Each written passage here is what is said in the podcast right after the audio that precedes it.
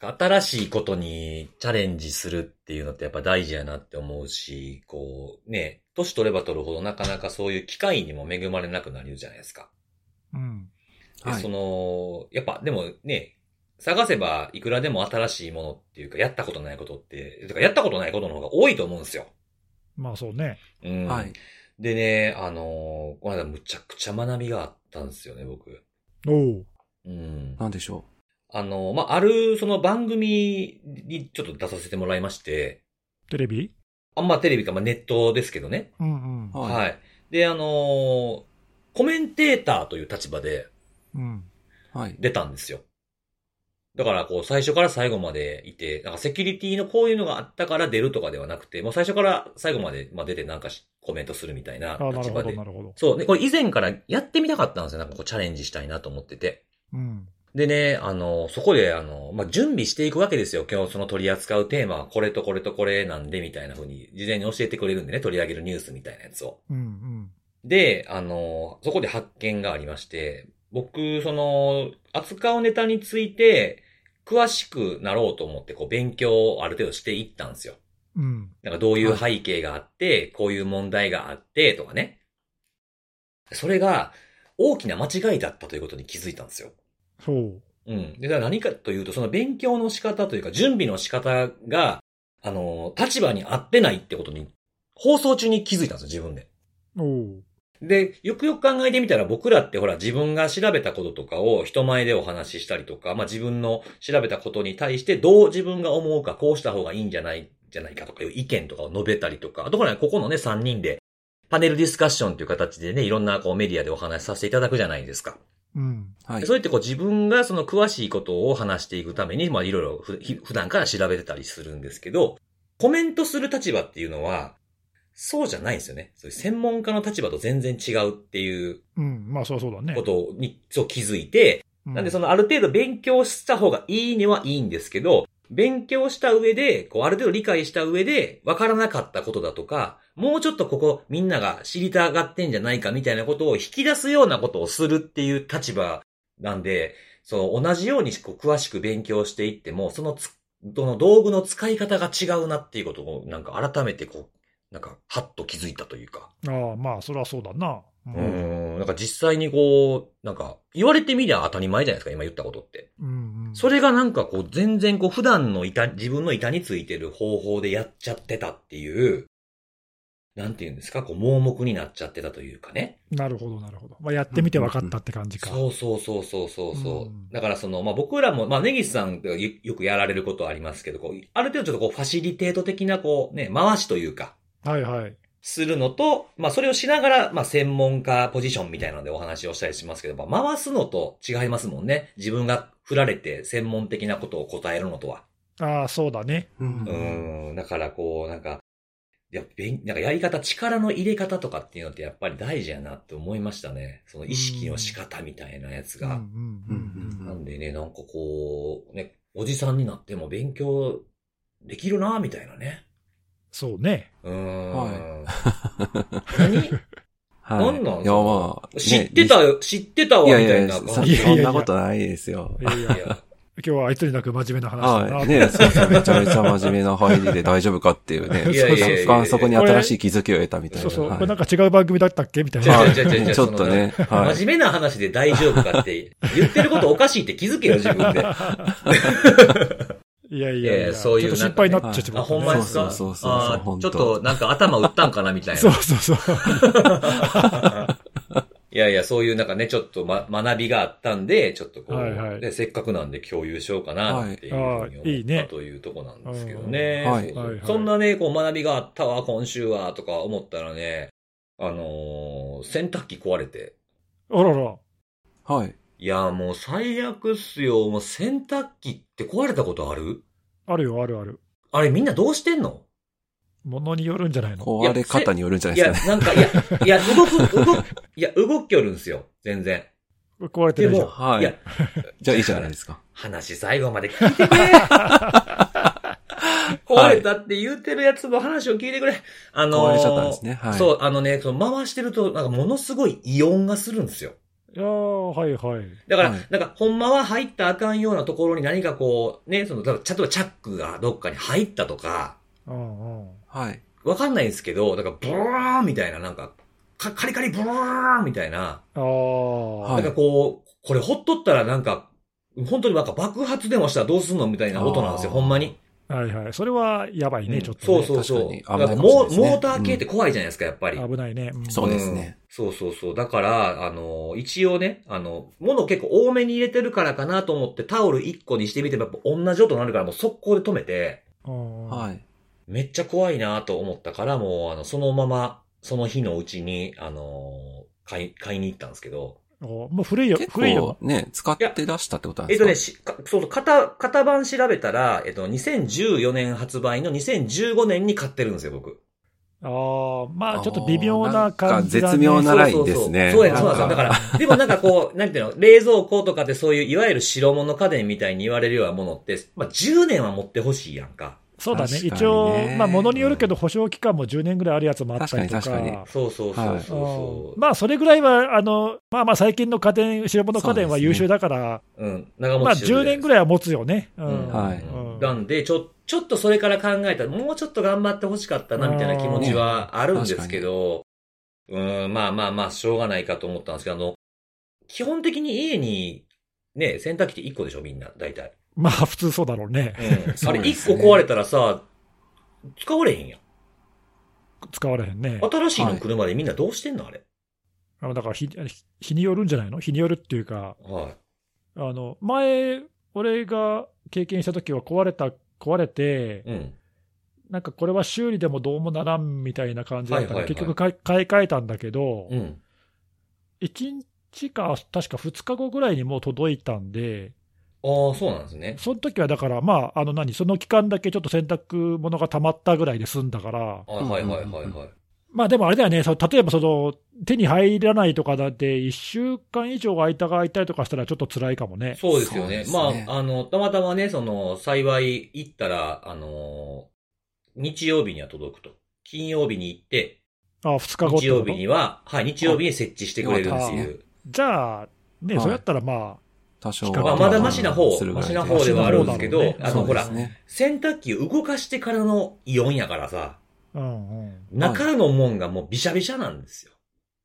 だからもう全部なんか干して、びしゃびしゃなまま、回されへんから乾燥できあひんからさ。あ、なるほどね。だからもうで全部そのなんかお風呂にかけて。はい。で、しか、も外、ね、こう最近雨やったでしょだか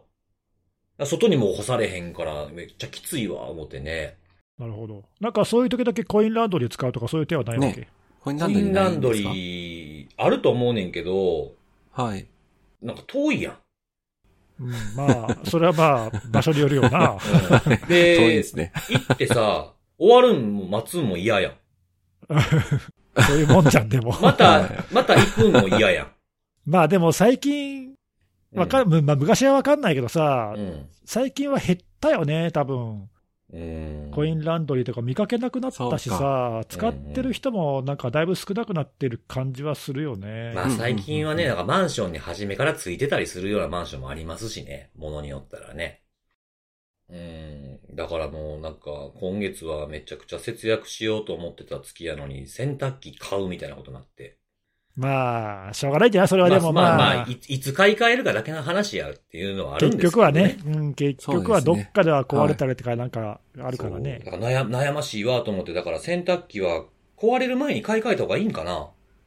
いや、それも難しいようねん。確かにこう、いざって時に壊れてると困っちゃうからっていうのはあるかもしれないけどね。そうですね。かといって、まだ十分使えるのにね、買い替えるってのもなんはかいほらしいしね。そうそうそう。だってね、例えば、はあの、この間8年で壊れたからもう7年でやろうかなと思ったら、そいつは実は15年ぐらい動くやつやったかもしれないですもんね。うん、なんかそうですね、ね。うん。そういうの難しいよね。そうそう。だからはいテレビとかとはわけが違うじゃないですか。うん、なかな かね。悩ましいなと思ってね確かに確かに。そうそうそう。だからまあ、もうそろそろお便り行こうかなっていう。はい。行きましょ行きましょおう。便り行って、そろそろみたいな空気になってるんでう。ね。はい。はい。行こうかなと思ってるんですけれども。はい。はい。お便り今回もえーいくつかいただいておりましてですね。えっと、前回の看護さんのネタに対してですね、あの、ルーターのあの、設定を定期的にみたいな話あったじゃないですか。ありました。はうんい。あれに対してのね、ご意見結構いくつかありまして、やっぱり。おー、やっぱそうですよね。で、はい。まあ、多くの方をまあ代表してこの方っていう感じで、もうほぼほぼ同じ意見なんですけれども、えーまあ、定期的に設定内容を確認することは難しいですよね、と。えー設定内容を理解していない見過ごしになってしまうのもありますし、定期的に確認自体がそもそも大変だと思います、という。ね。いや、それはなんかね、先週の我々の結論もなんかそんな感じだったよね。そうそうですそう。ね。やっぱ定期的ってつくもんって大体しんどいですよね、やっぱ りね。そそううねなんですよ。うんはうん割に効果ないみたいな感じもあるかもしれないですね。はい。うん。まあ、大体こんな感じは、まあ、皆さん同じような感じの意見だなっていう。ですよねはいはいはい。まあちょっとその目に目につくだけの反応を見て、全体を語るのはあれかもしれないけど、はいまあでも多くの人がなんか、まず最初に感じることじゃないかなって気がするそうんだでよね。すよね。うんまあ、なんか前回の議論にもありましたけどね、今までやってた対策ができてたら、ここが書き換わることおかしいんちゃうのみたいなね。そうそう。だから話書き換もあわっるたなわらけで書きすし換わって、その書き換わった原因が何かっていう方が大事なんうんな気がするんだよね。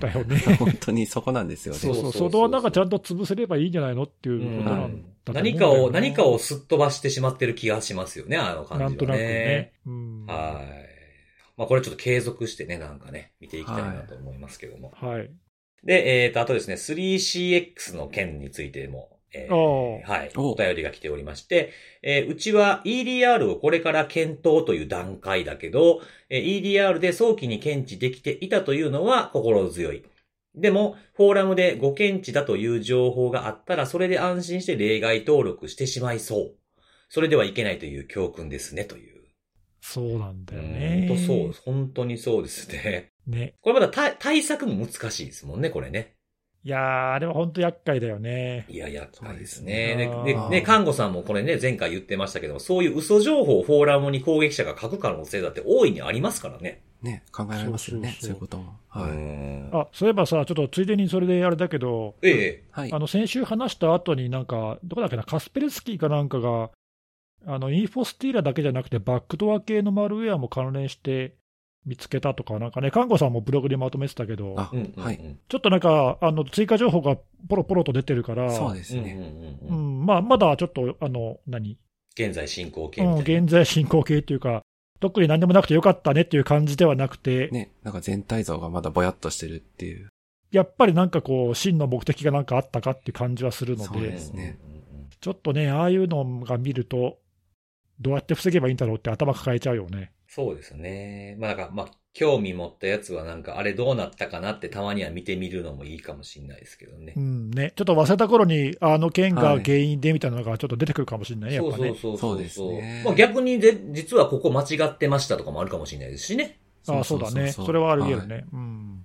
はい。まあちょっと教訓とは言うものの、なかなかこれは、まあ一言で言うならなんか何でも鵜呑みにせずに、やっぱり自分の目で見て確認するっていうことの大切さが浮き彫りになったかなっていう感じはするけど、それができひんから困ってんねんっていうね。そうなんだよね。う。うんん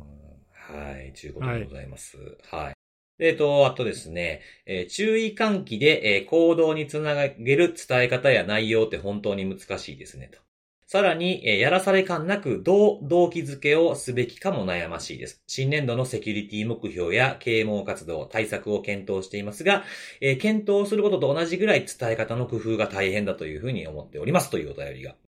これなんか僕が喋ったやつかななんか伝そうかえも方、ねうんちょっと前に喋ったやつかな。うんうん。これなんかね、こう、読んでて思ったんですけど、こういうのに同じような悩みとかを抱えてたりとか、あとはなんかこう、なんていうんですかね、けまあ、いちょっと言い方悪いですけど、形骸化しちゃってて、それを出すことが目的で、実は絶、なんか全然伝わってなかったみたいなうん、ものも世の中には多いんじゃないかなと思うんですけど、なんかこう、で、そのパッチとか、そのセキュリティの情報収集どうやってるみたいなのってよく議論に上がったりとか、僕らもね、聞かれること多いですけど、うん。はなんい。かどうやって社内の注意喚起してますかとかのいうの、なんかこうバッドケースとかいうのも、とか、よ良かった点とかみたいなので、なんかそういうのも共有できればいいかなって思いましたね。ああ、確かにうね。ん。その人もそうかもしれないけど、その社内向けになんか伝えるとかさ、うんうん。うん。今となってはどこもやってることだけど、その例えば社内のセキュリティポリシーとかを決めてるところとか、はい。えそのルールを作ってるところってあると思うんだけど、えうん。まあ、例えばほら、新入社員とかさ、うん。入社したらその会社のルール、まあ、大体一通り学ぶとかっていうのは、まあ、どの会社でもあるじゃん。最初の頃はね、やりますよね。やるよそうねですね。だけどさ、まあ最初やったら大体みんな忘れてっちゃうのもあるしう、ん。はい。なんかその、なんとなく最初ざーっと聞いて理解しましたみたいな、こうなんかけ、今まさに言った形骸化してるところ結構あったりとかしうんうて、んそもそもなんでこのルールが必要なんだっけみたいなところが、こうなんか、抜け落ちちゃってるとかうさ、ん。はいはいはいはい。はい。何のためにこれやってるんでしたっけみたいなのが分かんなくて、が結果、なんかこう、事故につながるとかさ、うんうんうん。なんかそういうケースっていろんな会社ありそうじゃん。ありそそうですね。なんかそういうう、なんか事例集とかなんか、まああるかもしれないけど、う。うん。なんかいろんなこう、そういう固有固有の、ちょっと変わった事例とかさ、うん。ん。はい。そういう伝え方がうまくいかなくて失敗しちゃった事例とか集めたら面白いかもね。そうそうそうそう。なんかあんのかな、そういうのなんかやっぱりその、なんか一枚ペラでこういう風なもの、なんか例えば社内の掲示板みたいなところに、まあ、そのグループウェアとかに上げるにしてもさ、なんかこうどういう絵を使うとか、どういう情報をどういう順番で盛り込むとか、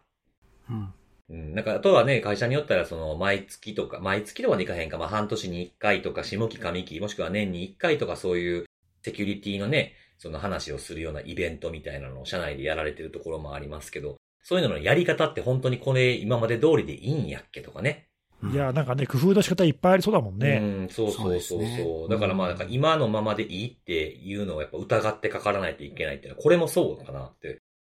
思いましたね。そうだね。うんまあなんか何事も起きなければさ、なんかそのままでいいような気もするけどさ、うんうんうんうん。なんかそれってでもね、本当に伝わってて大丈夫だから起きてないのか、うん。ただ単に運がいいだけなのか分かんないしさ、そこ測れない、そうですね測れないですからね。でできてるのか、来てないのかみたいなね。そうそう、何か起きてみないとさ、あ、間違っやり方間違ってたんだとか、伝え方もっと工夫すべきだったって気づけないじゃん、気づきにくいっていうそか、そ測りにくいですもんね。そうねで、難しいよね、そういうのね。うん。なんかそういうのは結構なんか、いろいろみんな、皆さんそれぞれで試行錯誤してると思うんですよね。その試行錯誤を共有するってなんかあんまり聞かないなと思って、確かに。うん。ちょっとね、なんかこの辺にね、なんかちょっとフォーカスを当てた何かをちょっとおーいいですね。仕込みたいなって、ちょっと思ってて。仕込はい、むお今年はちょっと間に合わなかったんで、はい、来年ぐらいにはちょっとそういうのに向けたこと活動しようかなと思ってるんで、はい、ちょっと皆さん、長い、まあ、お待ちくださいとか多分忘れると思いますけど。いや、僕は絶対覚えてるんで、はい、やりますんで、はい、待って聞ていくだたさ方い。はは忘いれるね。はい。うん、は気長に待ってます。い。はい。はい。はい。では最後ですね、これ、この人さすがやなっていうふうに思ったんですけど、あの、今週の辻さん、鼻声、お大事にっていうこの優しいね。気づいた人いるんだ。うん。すごい。ファイル名で気づいた人はいないのかな。あ、ファイル名が何かようわからんっていう人いました。ああ、そ うなんだ。惜しいね。惜しかったね、それはそね。うそうそうそうそうそう。なんですけど、まあヒントあそこにあったっちゃあったのかなっていう、結果的にね。いや、でも、えー声で気づく人いるんだ。すごいな。いやすごいですねなんかですね結構、僕の声自体がちょっと鼻にかかったような声してないですかうーん、そうかな。まあでも、そんでもない。あの、前回の収録の時とか、あと編集うん。の時から聞いても、そんなに別になんか、風邪ひいてる感っていうか、鼻声感はそこまで感じなかったんで、聞いてる分には。はいうん私も全然。うん、だから言われなかったら気づかないだろうなと思ってたんだいやけすごいど、なと思ったんですけど、僕自身は結構その、できるだけこう鼻声にならないようにというか、まあちょっとまあ体調崩してたんですよ。一週間ぐらいこうなんか薄く長く崩してたんですけど、うんうん、なんで、ちょっとこう、なんていうかテンション上がって早口になったりとかすると、なんか、あの、咳込んじゃうみたいなうん、とかもならないように、ちょっとき、多分ね、ちょっとゆっくりめに喋ってたかもしれないですね、なる前ほど回。ああ、そっなるほかど、うん。なんで、その辺でちょっと違和感を覚えて、まあ、鼻声も鼻声やったと思います。鼻ちょっとぐずってたっていうのもあったんで。ね、はい、いや、すごい、いや、なんか、いや気づいたこともすごいけどね、こうやってわざわざ書いてくださるのが、はい、ありがたいな、というふうに思いましたという、はい、ありがとうございますと。はい、恐れ入りました。はい、お便りは以上でございます。はい、はい、何か質問とか意見とか自分もそう思うみたいなことがあったら、えー、シャープセキュリティのあれのハッシュタグをつけてツイートいただければ、えー、ステッカーの印刷コード差し上げるんで皆さんよろしくお願いします。はい、お願いします。はい。じゃおあ、願えいっしと、ます本編に入っていこうかな。セキュリティのお話なんですけども、今日はそうですね。じゃあ、ネギスさんが行きましょうか。とはい、じゃあ、トップバッターいきますけども、はい。お願いします。えー今日はですね、まあ、ちょっとした小ネタというか、ツールの紹介をしたいなと思ってるんですけど、はいはい。えー何かというと、まあ、今週リリースされたあの、ムルパッドブラウザーっていう名前、ちょっと呼び方が合ってるのとかわかんないけど、ムル、ムルバット。ムルバットっていう、MULL VAD かな、はムいーバントっていういはいうんブラウザーがあるんだけど、まあ、プライバシー重視のブラウザーっていう、まあ、どっかで聞いたような感じだけど、まあはい、はい。えーうんリリースされて、でこれ、実はそのブルーバット VPN っていうサービスを提供している会社と、うん。あと、トアプロジェクトが協力してリリースしたやつで、おうおうおう。一言で言うと、うん。トアネットワークを使わないトアブラウザーっていう感じで、難しいこと言いましたよ、今難 しい、うんうんそれブラウザーやん、みたいな。そう普通の普通のブラウザーやんけみたいな、そうそう、そうなんだけどはい、もともとトアブラウザーってさ、 はい。トアネットワークに接続することを目的とした、まあ、それを前提にしたブラウザーなんだよね、昔はトアブラウザーバンドルって名前が呼ばれてたんだけああどー、。確か懐かしいですね。まあ、簡単にトアを使うことができるように、ブラウザーにバンドルしましたみたいな、なんかそういう、もともとはね、そういうもので、はいはい。なんだけど、あのまあ、年々、トアブラウザー自身が結構その、いろいろプライバシーを重視する機能がいろいろ組み込まれたりとかしていて、うん。ブラウザーとして見ても、まあ、結構よくできてるんだよね。ところが、トアブラウザーはそのトアにつなぐことが前提なので、トアネットワークを使わないっていう選択肢はないわけよ。あ、確かに、確かにそうですね。なはいんだけど、トアブラウザーのそのブラウザーのとしてのこのプライバシーを重視した機能の部分だけ使いたいなっていう、だからもう使い方できないできなかったんだけど、うん。そういうブラウザー出せばいいじゃんっていうのが、まあ、簡単に言えば今回のそのブルーバットブラウザーってやつでお。ーはいはいはいはい。なんで、トアには繋がないんだけども、トアブラウザーの機能をそのまま使えますよっていう、まあ、そういう感じになってますと。ううんんまあ、そういうことですね。うん。で、このムルバット VPN っていうのはあの、知らない人はいるかもしれないけど、結構 VPN のサービスとしては、まあまあ、老舗で、2009年にスウェーデンが本拠地のお会社なんだけども、うんおまあ、それなりに昔からプライバシーに定評のある VPN サービスなんだよね。うん。で、例えば、その、VPN のサービスを使いたいと思って、そのアカウントを登録しようと思ったら、うん。最初にランダムな16桁の数字が割り当てられて、まあ、それが ID になるんだけどさ、うん。それさえあればアカウントが識別できるんで、特にその名前とかメールアドレスとか一切登録してなくていいのよ。あ、じゃあ、個人に紐づくものが必要なく使えると。完全匿名でできて、まあ、ただしそのお金を払う必要があるんで、サブスクリプションを買うため決に済、は決。済か。うん、でただそれも決済も現金の振り込みも OK だし、暗号資産も OK だし、うん。まあ、普通のクレジットカードとかそういうのも OK なんだけど、あのまあ、ゆ利用者側が結構選択できるあの選択肢がすごく広いんで、うん。頑張って使い方を選べば、もう完全匿名で使うことも、まあ、できなくはないと、おお、まあ、そういう感じで、えーまあ、もちろんログとかも取らないしとかっていう、まあ、プライバシーを非常に重視した VPN サービスっていうので、もともと結構定評があって。うん。で、これ実は、あの、ちょっと前に、1年か2年前だったかな、あの、Firefox を提供している Mozilla っていうところが、Mozilla VPN っていうサービスを新しく始めたんだけど、あの、実はその裏側で動いてるのはこのブルーバット VPN ってやつあで、、そうなんですね。うん、あれ、へー Mozilla VPN って名前で売ってるけども、まあ実態はムルバットの VPN を使ってるんだよね。そうなんですね。 OEM 的なね。そうそうそう、そういうパートナーシップを使ってて、まあ Mozilla 自体が結構ね、プライバシーうるさい会社だうかんら、うんまあ、その辺でまあ親和性があるような VPN サービスで、まあ、そこが TOR と組んで、まあ、だから TOR ブラウザを開発しているエンジニアが、まあ、今回のやつも開発したという感じですうん。うんね。うんで、えーまあ、なんで、あの TOR ブラウザを使ったことある人だったら、まあ、大体どんなものかっていうのは想像つくと思うんだけどうんう、ん。えっとまあ、ベースが Firefox の ESR っていうエクステンデッドサポートリリース版っていううやつをベースにしてて、トラッキングを防止するような拡張機能とかさ、えーまあ、そういうのがさ最初からデフォルトで入ってたりとか、あと、デフォルトでプライベートモードで常に動くんで、えーなんだ、履歴とかキャッシュが一切残らないとか、うんううんうん。まあ、なんで、普段使いしようと思ったら、まあ、それだけだとクッキーとかね、保存できた方がいい場合もあったり、履歴が残った方がいい場合なんかは、まあ、あるにはあるかもしれないんで、多少あの使うときにはカスタマイズが必要かもしれないけど、まあ、デフォルトでは、もう TOR と同じように、TOR ブラウザと同じように、もう完全にその辺のプライバシー重視の方に、いい設定が最初からなってると、うんうんうんまあ、そういう感じだね。あと、まあ検索エンジンはもちろん DuckDuckGo がデフォルトにおおなっはいてるし、はいはまあ、その辺はまあだからほぼほぼ TOR ブラウザとまあ大体一緒って感じい。。うんうんで、まあ、違うところをあえてあげると、トアブラウザだとトア経由で、トアのネットワーク経由で名前解決してるけど、うん。うん。これはトアを使わないので、えー DNS の名前解決の部分はムルバットの DOH のサーバーを使ってるとか、おおはいはい。まあ、その辺が、うん、多少違うだけで、まあ、それ以降はほぼ。で、ただし、まあもちろんトアネットワークを使わないので、IP アドレスはそのままになっちゃうから、うん。まあだからそこはその VPN サービスと併用してくださいねっていう、まあそういうスタンスにななるほどなるほってどて、うんまあなんで、まあ自分たちは VPN サービスを提供してる会社だから、まあ自分たちの VPN を使った上で、このブラウザを使ったら、よりプライバシーに重視した感じになりますよっていうう。まあ、そういうう提案だよね。まあ、ただね、とは言っても、結構使ってみたけど、まあ、普通に他のさ、例えばプライバシー重視って言ってるのは、ブレイブとか、ダックダック Go ブラウザーとか、ああいうのと、まあ、機能的にほぼ同じなんで、まあ、別に VPN を前提とはしてないので、うん。まあ、普段使いとして使っても悪くはないかなっていう、うんですね。いいですね。まあ、そういう感じはしました。あと、選択肢として、まあ、今言ったけど、あのまあ、いいなと思ったのは、今、名前言ってたブレイブはさ、例えばブレイブはクロミウムベースだから、まあ、クロームと同じだそうですし、ね。うんはい。ダックダック Go は WebKit がベースになってるから、まあ、あれもサファリと、まあ、同じ。今回のはそれでムルバットは Firefox ベースなんで、うんまあ、こうやって見ると、その主要な3つの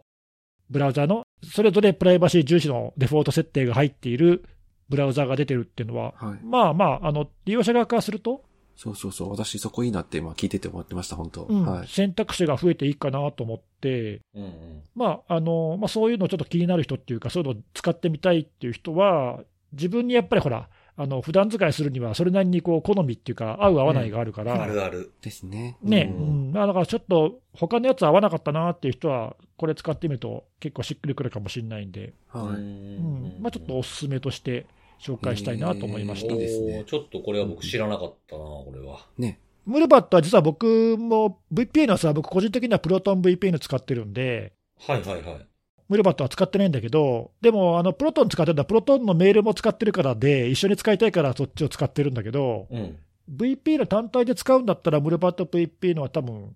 選択肢にまず真っ先に上がるところなんで、おー、はいはいはい。うんうんまあ、あの VPN サービスとしても結構おすすめだよね、ここは。ううんん、なんで、安いしあの、プライバシー重視で非常に使い勝手もいいし、はいはい。あのサーバーも全世界中にすごいいっぱいあるから、まあ、そういう点でも結構いいかなっていう感じだね。あと、あのちょっとまあさっきあの言わなかったけど、ドアブラウザーはやっぱりほら、ブラウザーとして使い勝手があの悪くはないけど、パフォーマンス的にはやっぱトアネットワークを経由するからさ、ちょっとこれを普段使いするのはきついなって思う人もいると思うんだけど、まあ、そ、そうですね。速度がかなりな、なんかムラありますもんね。ちょっとね。まあうんそこがどうしても。そうそう。はいまあそういう人には、あの、今言ったような、そのブレイブとかダックダック GO とか、今回のムルバットみたいな、まあプライバシーは重視してるけど、その、えー、トアネットワークとかを前提としていないような方が、まあ使いやすいかもしれないのでなる、ほどまあそういう層にもえ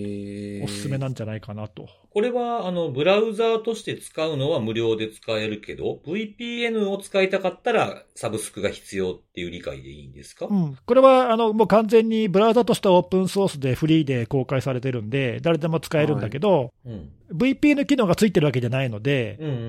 ん。 VPN は別途、そのまあ、別にムルバートじゃなくても何でもいいんだけど、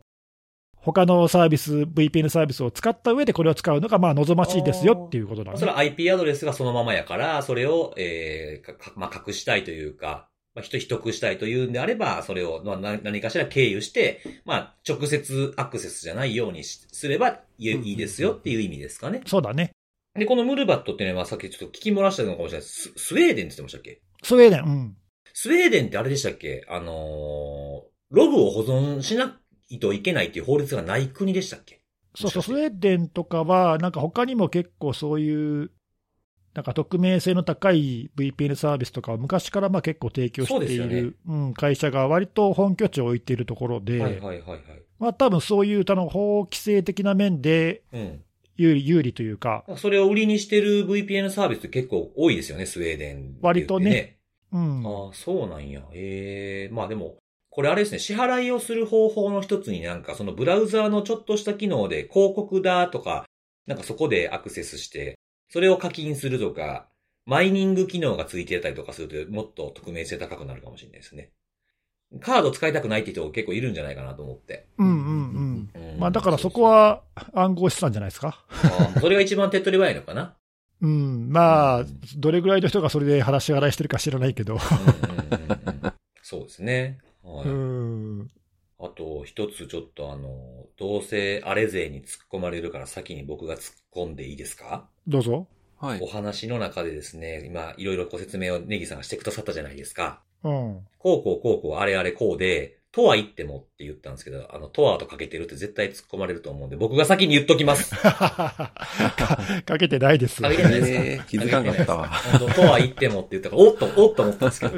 あそういうわけじゃないんですね。確かに突っ込まれそうだね、それ。そうそう、絶対これ突っ込まれるなと思ったからね。思ってなくても突っ込まれそうだはいね。えはー、いもう、それ、今後、それ言ったら絶対言われるやつまあ、や。と はの話してるときに、まあ、とはいえ、とはいえとか言うと、とはいえって言ったら、めんどくさ笑笑ってまうやつ。じゃないですかそうそうそうそうはいまあ、ここまで聞いて聞き逃した人はもう一回聞けばいいんじゃないかなっていう。はい、感じでございます。まあまあ、はい、こういうのは、あのーまあ、こういうのがあるんだなっていうのを知っておいて、まあ、使ってみるっていうか、選択肢としていろいろあるっていうのは大事かなと思うんで、そうですね。まあツール、こういうものがあるとかっていうのとか、まああとね、攻撃ツールとかもね、なんか自分が被害な時に見つかったツールのことを知ってるか知らないかで調べる速度とかも変わってきたりとか、そうね、確かうん、に。いろいろ選択肢とか、自分の動きに影響するんで知っておくっていうのは大事かなと、まあと、まあでできれば使ってみる。うん、ちょっと使ってみてもいいんじゃないかなっていう、は。はいい。はわ、かりました。ありがとうございます。はいじゃあ次は、看護さん行きましょうかね。はい。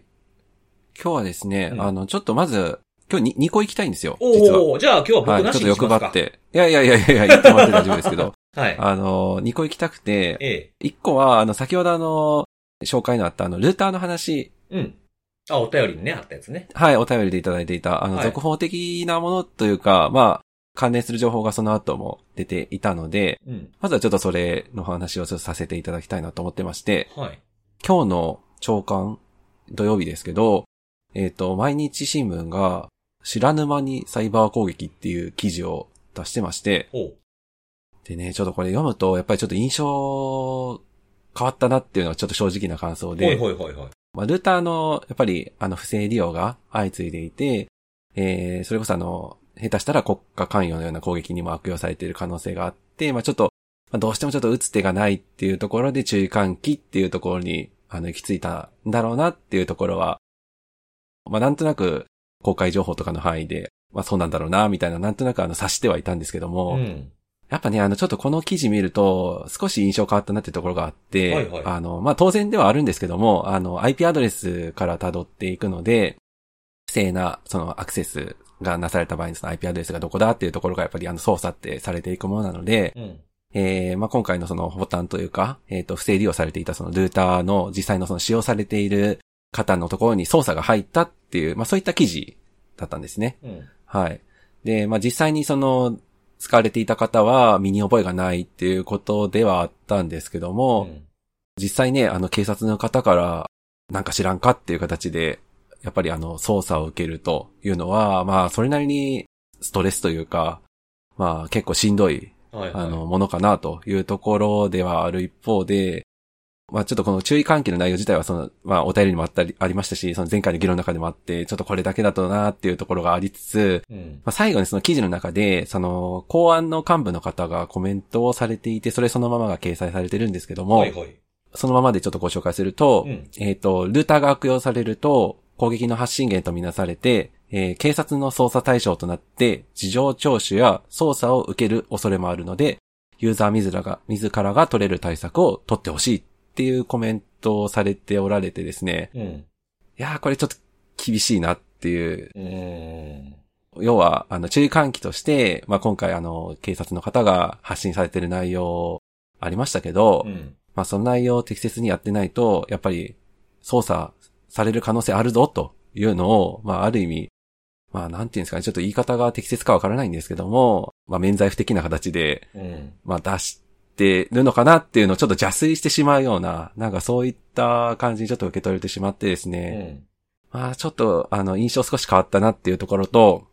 これあ改めて私思ったんですけど、いっそのこと、まあ VPN 機能が悪用されてるっていう話ではあったので、うん。もう VPN 機能をつけてないルーターを使いましょうっていう、まあそれが一番わかりやすいんじゃないかなと思っていて、うん。うん。はい。あの、ちょっと前回はあの、ちょっと時間的なあれもあったのであまり詳しく話せなかったんですけど、はい。最近売られているルーターって、大体結構 VPN 機能省かれてるんですよね。うん。あの、すごい。高機能な高いやつだったら乗ってるのも当然あるんですけども、あの、市販されている手に入りやすいような価格帯のルーターであれば、 VPN 機能がそもそも搭載されてないっていうのが結構多いので、まあ、当然買い替えたら、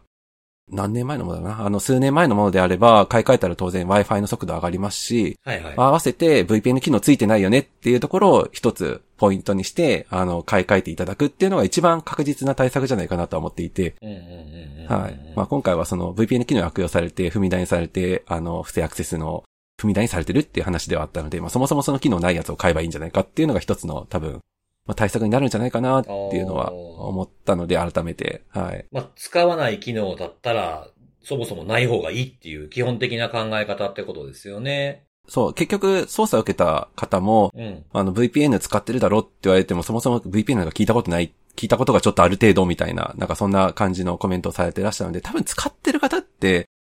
まあ、そうはいないと思うんですよね。あの、ご自宅あにー、そうですね。外からアクセスされたいっていう、そういう、なんていうか、あの、ことをされる方ってそんなにいらっしゃらないと思うのでや、し、あの、気軽に買える値段の、そういうネットワーク機器の VPN 機能ってね、遅い。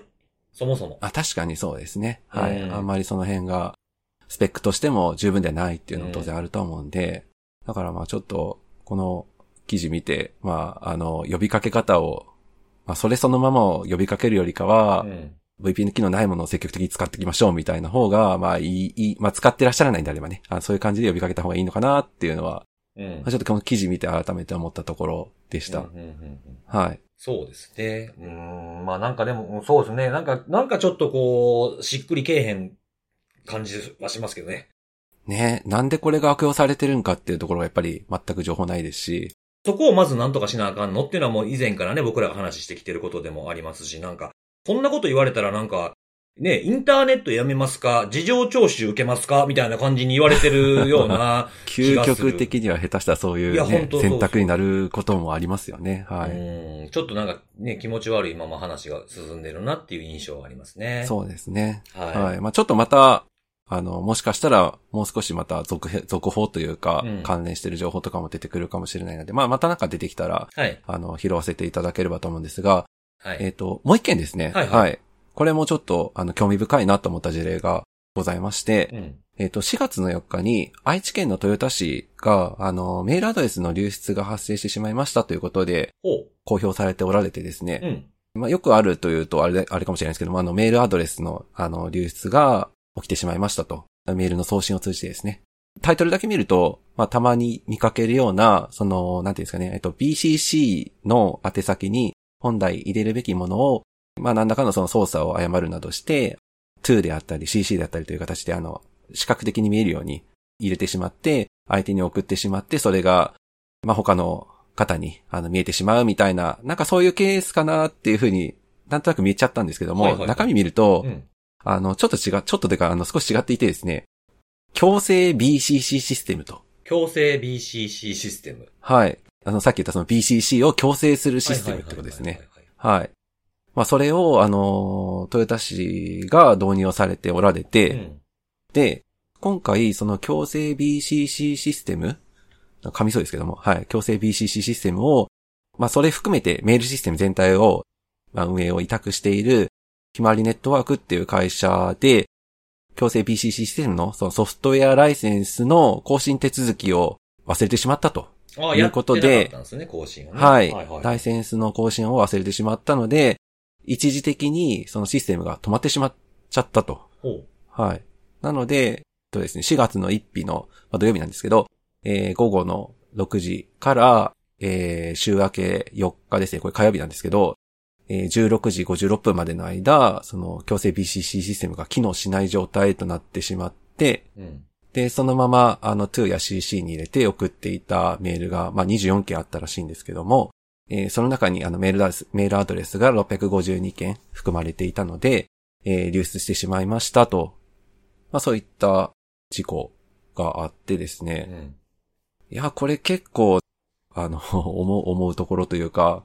まあ、さっき興味深いって言ったのはまさにそこなんですけども、うんうんあの、本来は、えー誤送信というか、あの、流出を防止するための、えー目的として、まあ、BCC 強制をするシステムを入れていたんだけども、それが原因で流出してしまったっていう。その取り、取り扱いをミスって、それがね、抑良かれと思って入れたものがあだとなっちゃったってことですね。そうですね結果的にははいね。おうおうっていうところと、まあ、あと、あのーメール24件なので、で、営業日だけで見たら月曜日丸々1日入っていて、で、火曜日も夕方っていうことだったので、まあ、実質2日ぐらい入っていたことを踏まえれば、多分あの全部のメールが、えっ、と、強制 BCC が、あの、働かなかったっていうわけではなくて、おそらくあの、もともと、あの、BCC に、あの、入力をされて送られるっていうことは、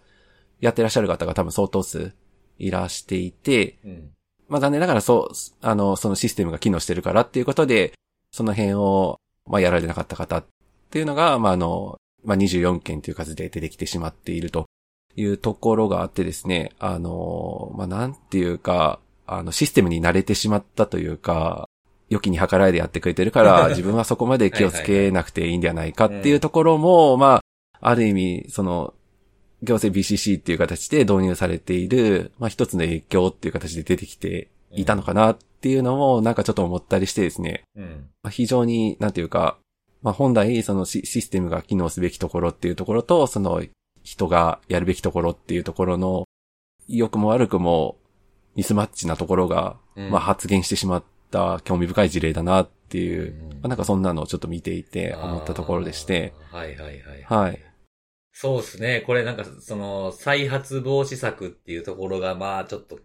苦しいなっていう気はした。読んで、読んでて。なかなか、本当かっていうぐらいの結構し、しっかりというか、これ大変だろういなや、ってこいう。れ、実際やるとなったら、もう毎日のことでしょこれ、ほん、こんなん言うてもそうですね。。日々の業務開始前に、そのシステムが、まあ問題となったシステムが、まあ正確に稼働してるかどうかっていうのを、あの、まあ市と、えー運営会社側双方で確認する、まあ再再発防止ということで入れられてるんですけども、まあこれも、まあそれしかないのかもしれないんですけども、結構大変でいはやあるそうなで、すよね。なんっていうか。うん。はい。そもそもこれ BCC で送るのってやめらんないのかね確かにうんね。うん。はいそうそうそうそう、そうですよね。こういう、いや、この、ほら、今回のシステムってさ、その、まあ、保険、本来は保険的に働くべきそシうそうステそうムそうそうそう。いや、本当にそうですよね。なはいんだ万けどが一のためにっていう。だよね。はいだけど、まあ、それを過信しちゃって、うん多分まあこれ見ると、その過信してて、別に TO で送っても、強制 BCC してくれるんだから平気でしょって言ってやっちゃってるのが常態化したんだと思うんだけど、うん。そうですね。でもそもそもその、こんな強制システム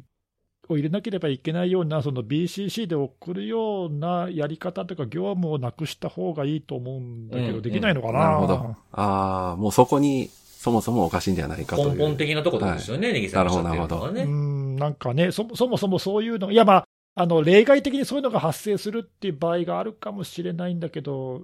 わざわざ強制的にこういうの入れてるってことは、しょっちゅう起きてるんだと思うんだけど、業務的にあるってそこうでとすだねと思うんだけど、うんうん。まあ、まずそれがなんか、ミスを誘発しやすいっていうか、危ないよね、危なっかしいよね、そうそうそうそうう。んいや、本当に。うん、なんか危なっかしいなってか、 そうなんですかね、こう、なんか、スーパーマリオでスター取って、無敵やから言うて走りまくっとったら、落ちて死んだみたい な。 確かにね。確かに落ちたら死ぬんですそよ、のね。例えが合ってんのかどうかわかんねえんなだんけかどさ、、無敵やからって、敵に、て敵に突進していったら、無敵時間切れてクリボーに当たって死んだ、みたいな。そそうんどっなちかっ感てじ。そんな感じよね、なんかうん、大丈夫だと思って行ったら、直前に切れたみたいな確さかに。。確かに、確かに。この、なんか、再発防止のなんか、上げてるやつでね、いっちゃんこれ怖いなって僕思ったやつも、まあどれもこれも怖いんですけど、はい。怖いっていうか、まあ、ちょっと大変そうやなっていうのもあるんですけど、一番こう、しんどそうと思ったのはなんか、あの、強制 BCC システムのソフトウェアライセンスの有効期限が近づいたことを社内メール上で知らせるアラート機能を導入予定ってあるんですけど、はい。このメールほんまに見るかなそう、だから、た、た、多分ね、あの、ライセンス。自動更新の方がいいんちゃうんって思うねんけど。そうそうそうそう、その方がね、うん。いいですよね。なんかフェールセーフなのかなっていうのは、なんかちょっと、うんいあや、の、そうなんですよね。はこのなんかメールを受け取る人が誰かによるかもしれへんしさ。 そうですね。なんかほら、そう、これで防げるんやったら、世の中の、あの、HTTPS の SSL の証明書の期限切れ切れなんて絶対なくなってると思うかあーでもちょらっ、となかなか。同じやと思うんですよ、こういうの。はい。確かに。うんそうですねいや、なんかちょっとあんまりにもね、否定的なことを言い過ぎるとあれかもしんないですけど、なんかちょっとこう、これはこれで心配が残るなっていう気はしたなっていう。はいそうね。あと、まあ、、その、ちょっとこのシステムがどうなってるかわかんないけどう、んええあの、フェールセーフって話で言うんだったら、強制 BCC が止まったらメール送信が止まるってなってるべきだよね。ああ、そうでそうすそうね。そうそうでそすう。ね。そうなんですうよんうんう。んはい。だか今回ら、はね。ななんか2と CC で行っちゃうっていうのがなんかちそうょっとそうね。。それだと業務が止まっちゃうから、多分そうならないようになってると思うんだけど、うんうん。だったらちょっと最初からおかしいよね。そうですよね。まあ、それがちょっとね、あとで、でもこれ見て思ったのはさ、その提供している事業者が、まあ、そのライセンス更新を怠ったからっていうところが、まあ、一応、根本原因ではあるんだけど、うん。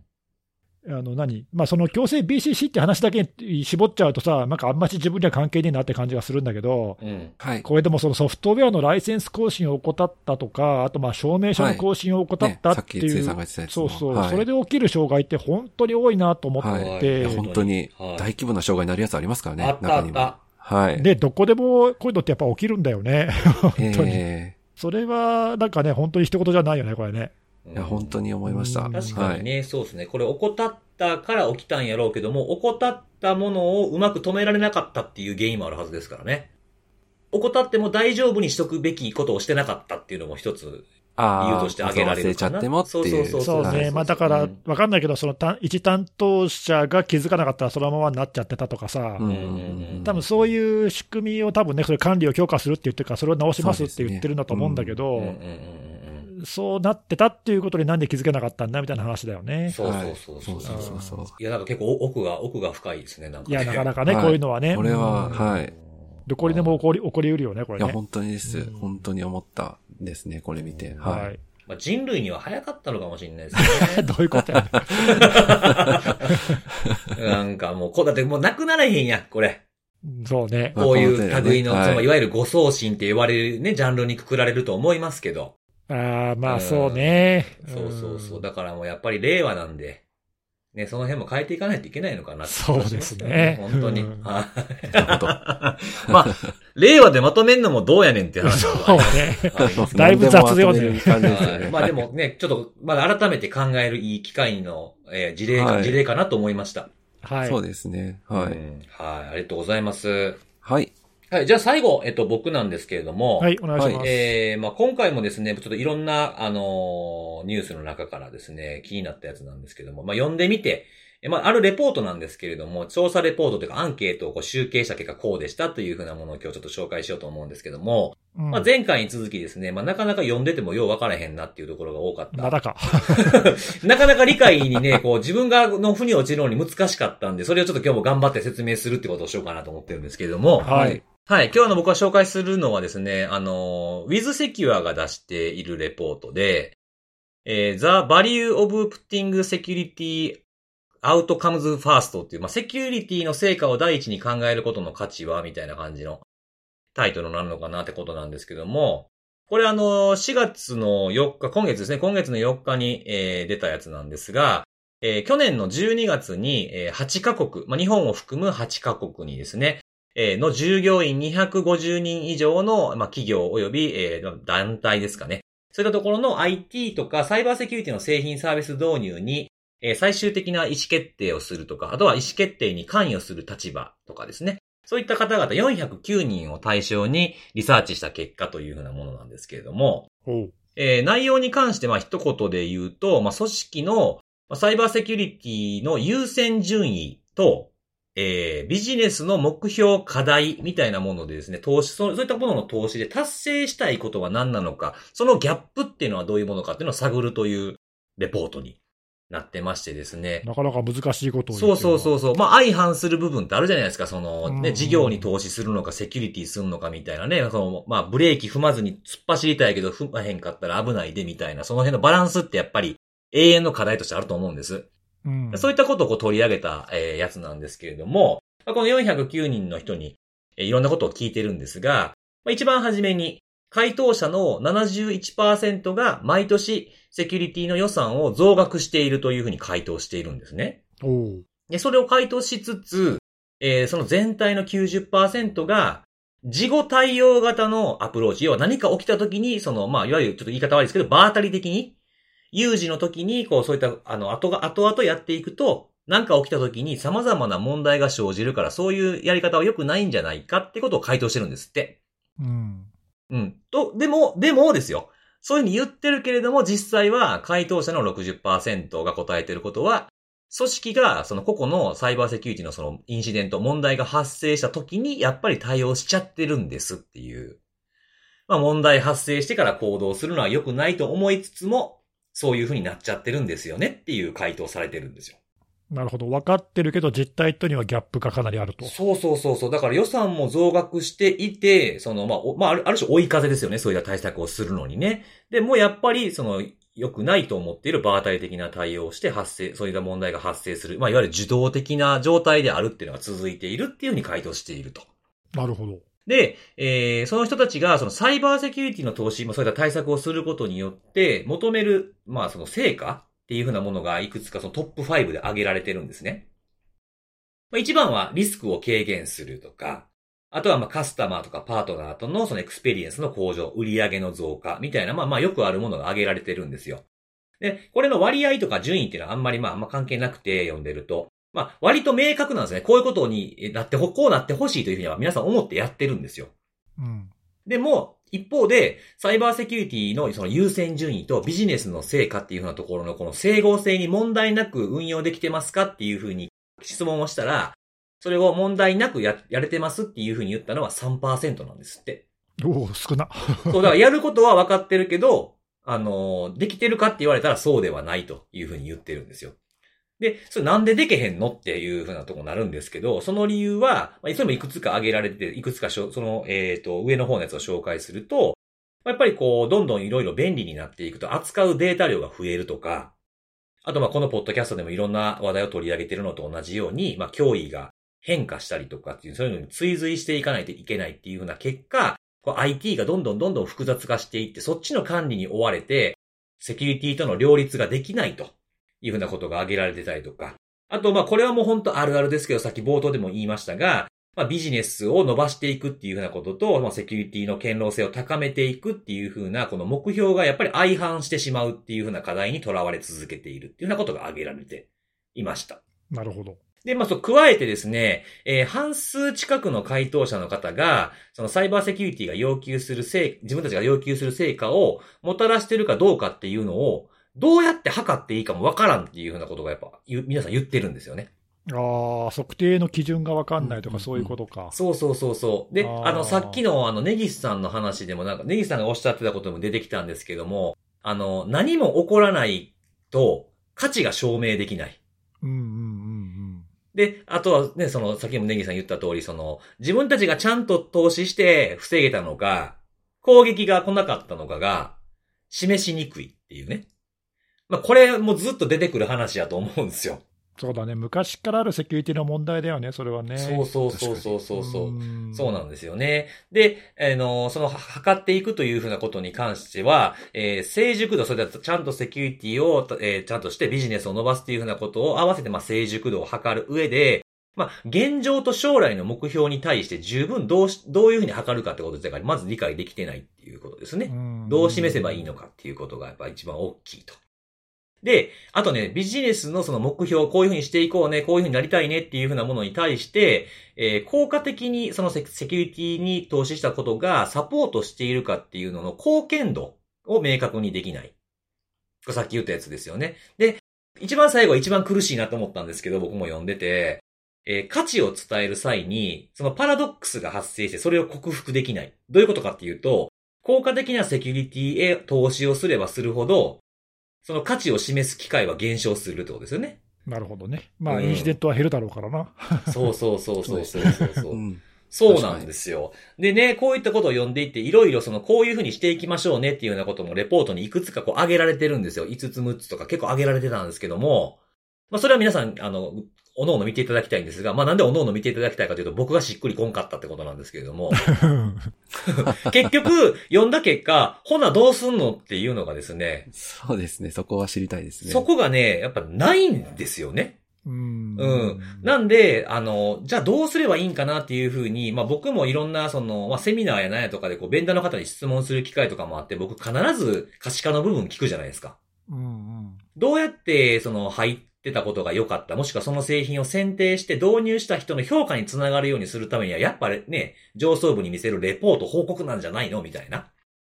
いうふうに思うっていうのは、まあ僕もそれは未だにそれはこれを読んでても変わらないんですけれども、このレポートの最初の方にですね、えー業種別のサイバーセキュリティにおける課題っていうのがあって、各業種ごとに、こう上位3つの課題を上げ、上げれてる、上げてる、なんかこう、なんていうんですか、この、インフォグラフィックみたいなやつがあったんですよ。簡単な絵で描いてあるやつが。うんはい。業種が金融、製造、小売、サービス、メディア、えー、と、非営利、テレコム、公共医療みたいな感じで分けられてたんですけれども、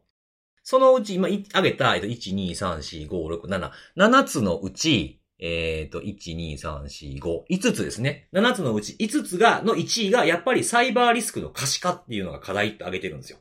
うん。うん。なんでやっぱりこう目に見えるっていう風なレポートと自分たちのやったことを、ほら自分たちがやったことってすごいでしょっていうのを、その上の人たちが理解できる形で、えー、上げるっていう風なことにもっと僕たちは尽力していかないと、えーまあ僕たちとか僕たち含めですけども、やっていかないと導入も進まなければ、やってよかったから続けるっていう風なことにつながっていかないんじゃないかなっていうのがやっぱりこう、常々思ってたことがこういうところにも出てるんじゃないかっていう風に僕は思いました。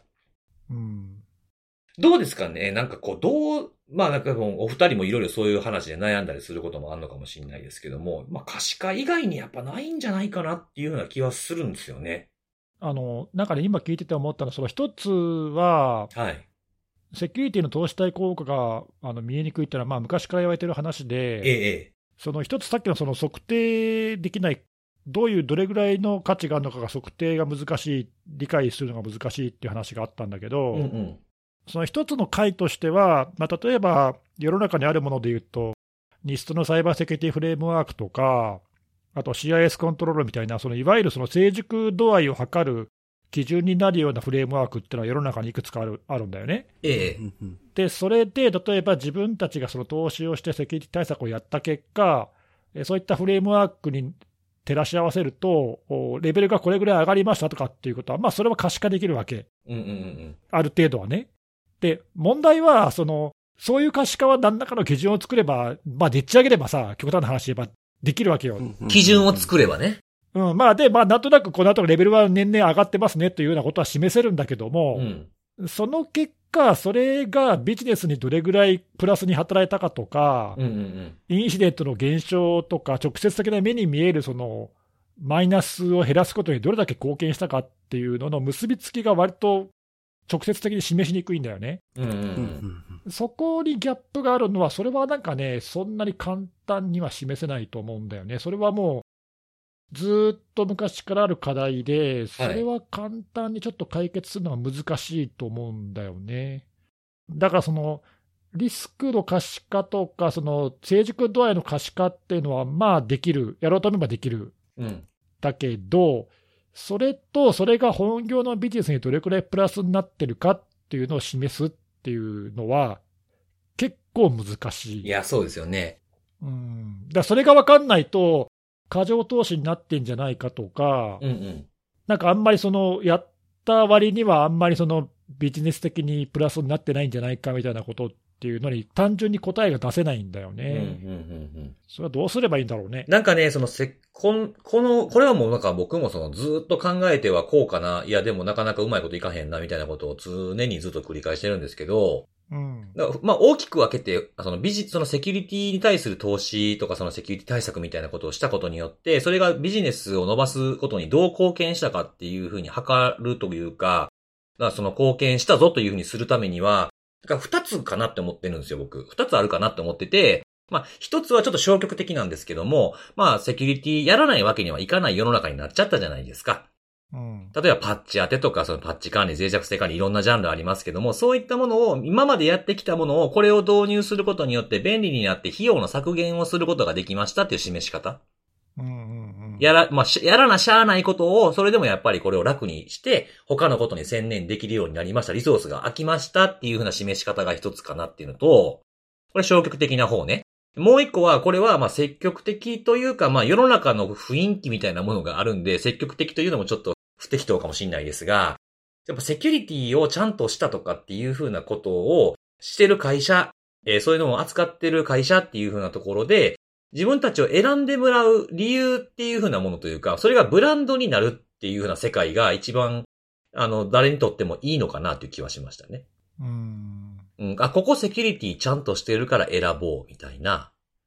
まあ、ある種イメージもあるかもしれないですけどね、これは。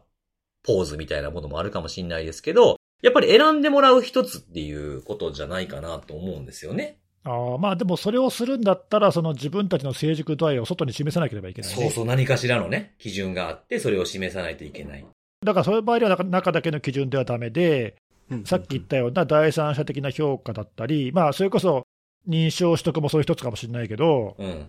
第三者から客観的に見て、自分たちはセキュリティやってますっていうことを、おまあ、対外的に見せないといけないね、それはね。そうですそうでねす。ね。うん確かに。まあ、だからその辺も絡んでくんだよね、だからそうそういったところであのプラスを得ようと思ったら、うん。社内だけ閉じていてはだめなんだよね。うん。確かにそうすですね。ううんんまあ、その辺がなかなか難しいところかなっていう。そうですね。うん、なんか安安全性能とかね、そういうなんか、例えば車だとかなんだとかっていうのはそういう安全基準みたいなものがはっきりありますもんね、そういったものはね。うんうんう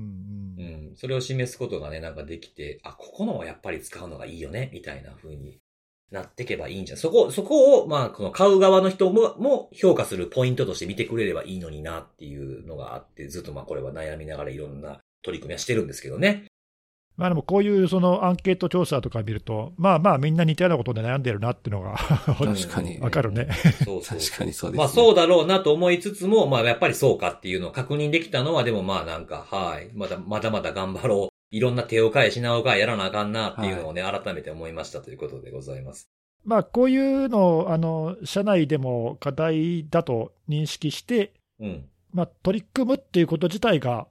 大事なのかなというか、そうですね。多分ね、。これもう何十年もみんなやってて、そのパパッと分かりやすい解決策ったらないので、うんうんうんはい。その会社、その会社とかやり方に合ったものを自分たちで考えていく以外、結局手はなくてさ、うん。うんううんんで一番ダメなのは、だからこういうのってやっても無駄だからみたいな、さじ投げちゃうとかう、ん。うん。あるいはもう外部の例えばコンサル会社に丸投げしちゃうとか、はいはいはいははい。はいえはいー。こういうのが僕はあんまりあの良くないんじゃないかないっていうそうかですね。うん。まあ自分たちのことですからね。そうそうだ、自分たちで社内にどうアピールするかとか、さっきのその社外社外向けにどのようにそのお客さんにどうアピールするかとか、うんう。うんん。あるいはその投資がどれぐらいプラスになってるかっていうのを自分たちとしてどうやって測ろうとするかとかっていうことを、自分たちなりに考えることが多分一番大事なんじゃないのかねと思うんだけどう。んうんそうですね。ううんん、まあうそ、んそれぐらいしかちょっと言うこと言えることがないけど、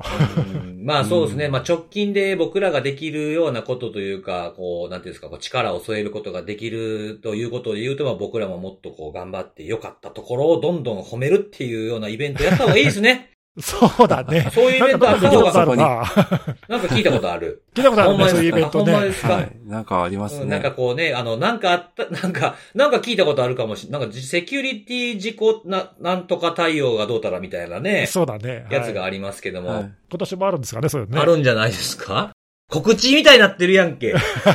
はい。あのーそうですね。まあでもなんかね、なんか、なんかあったらほら、この、厳しい言葉ばっかり言うようなセキュリティの専門家じゃなくてね、そういった人たちがどんどん率先して良かったことを褒めて、これがいいんだってことを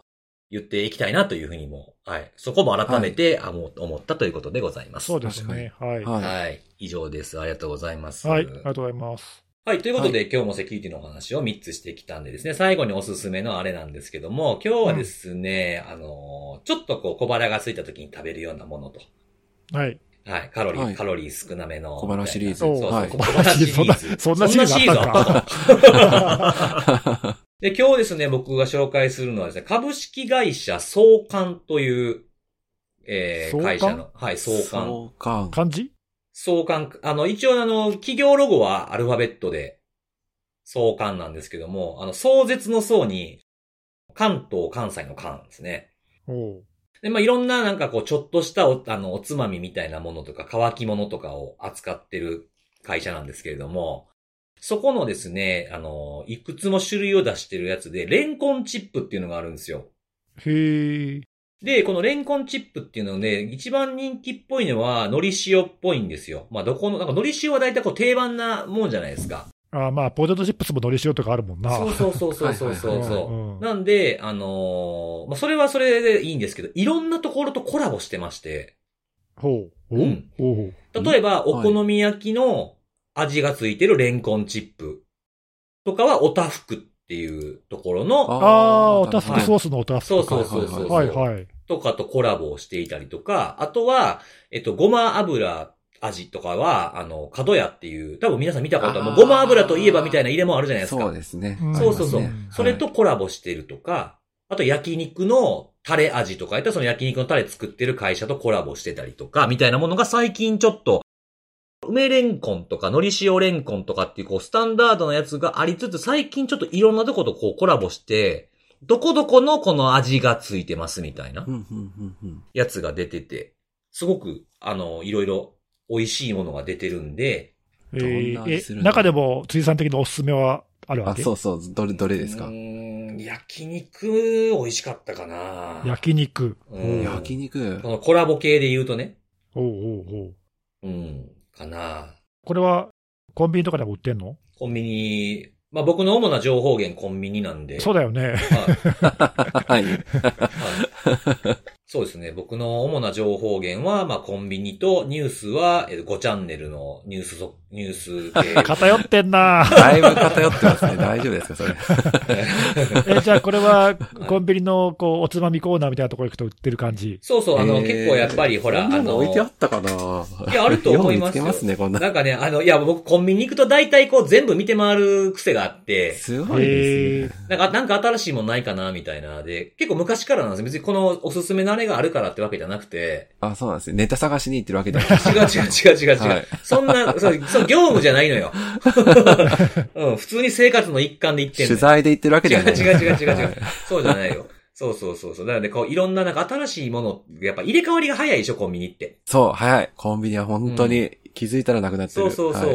なんかコンビニ行きつつ、たまにスーパー行くと、なんかこう、いろんなものが見れるんでですね、こういうのを探すように、はい、してはいるかなっていうところで。で、まあ、あの、おおつまみコーナー結構行くんですよ、僕。うん。うん。あの、おつまみコーナーで結構やっぱ乾き物とかが多くて、物によったらやっぱカロリーめっちゃ低いものも多かったりとかするんで。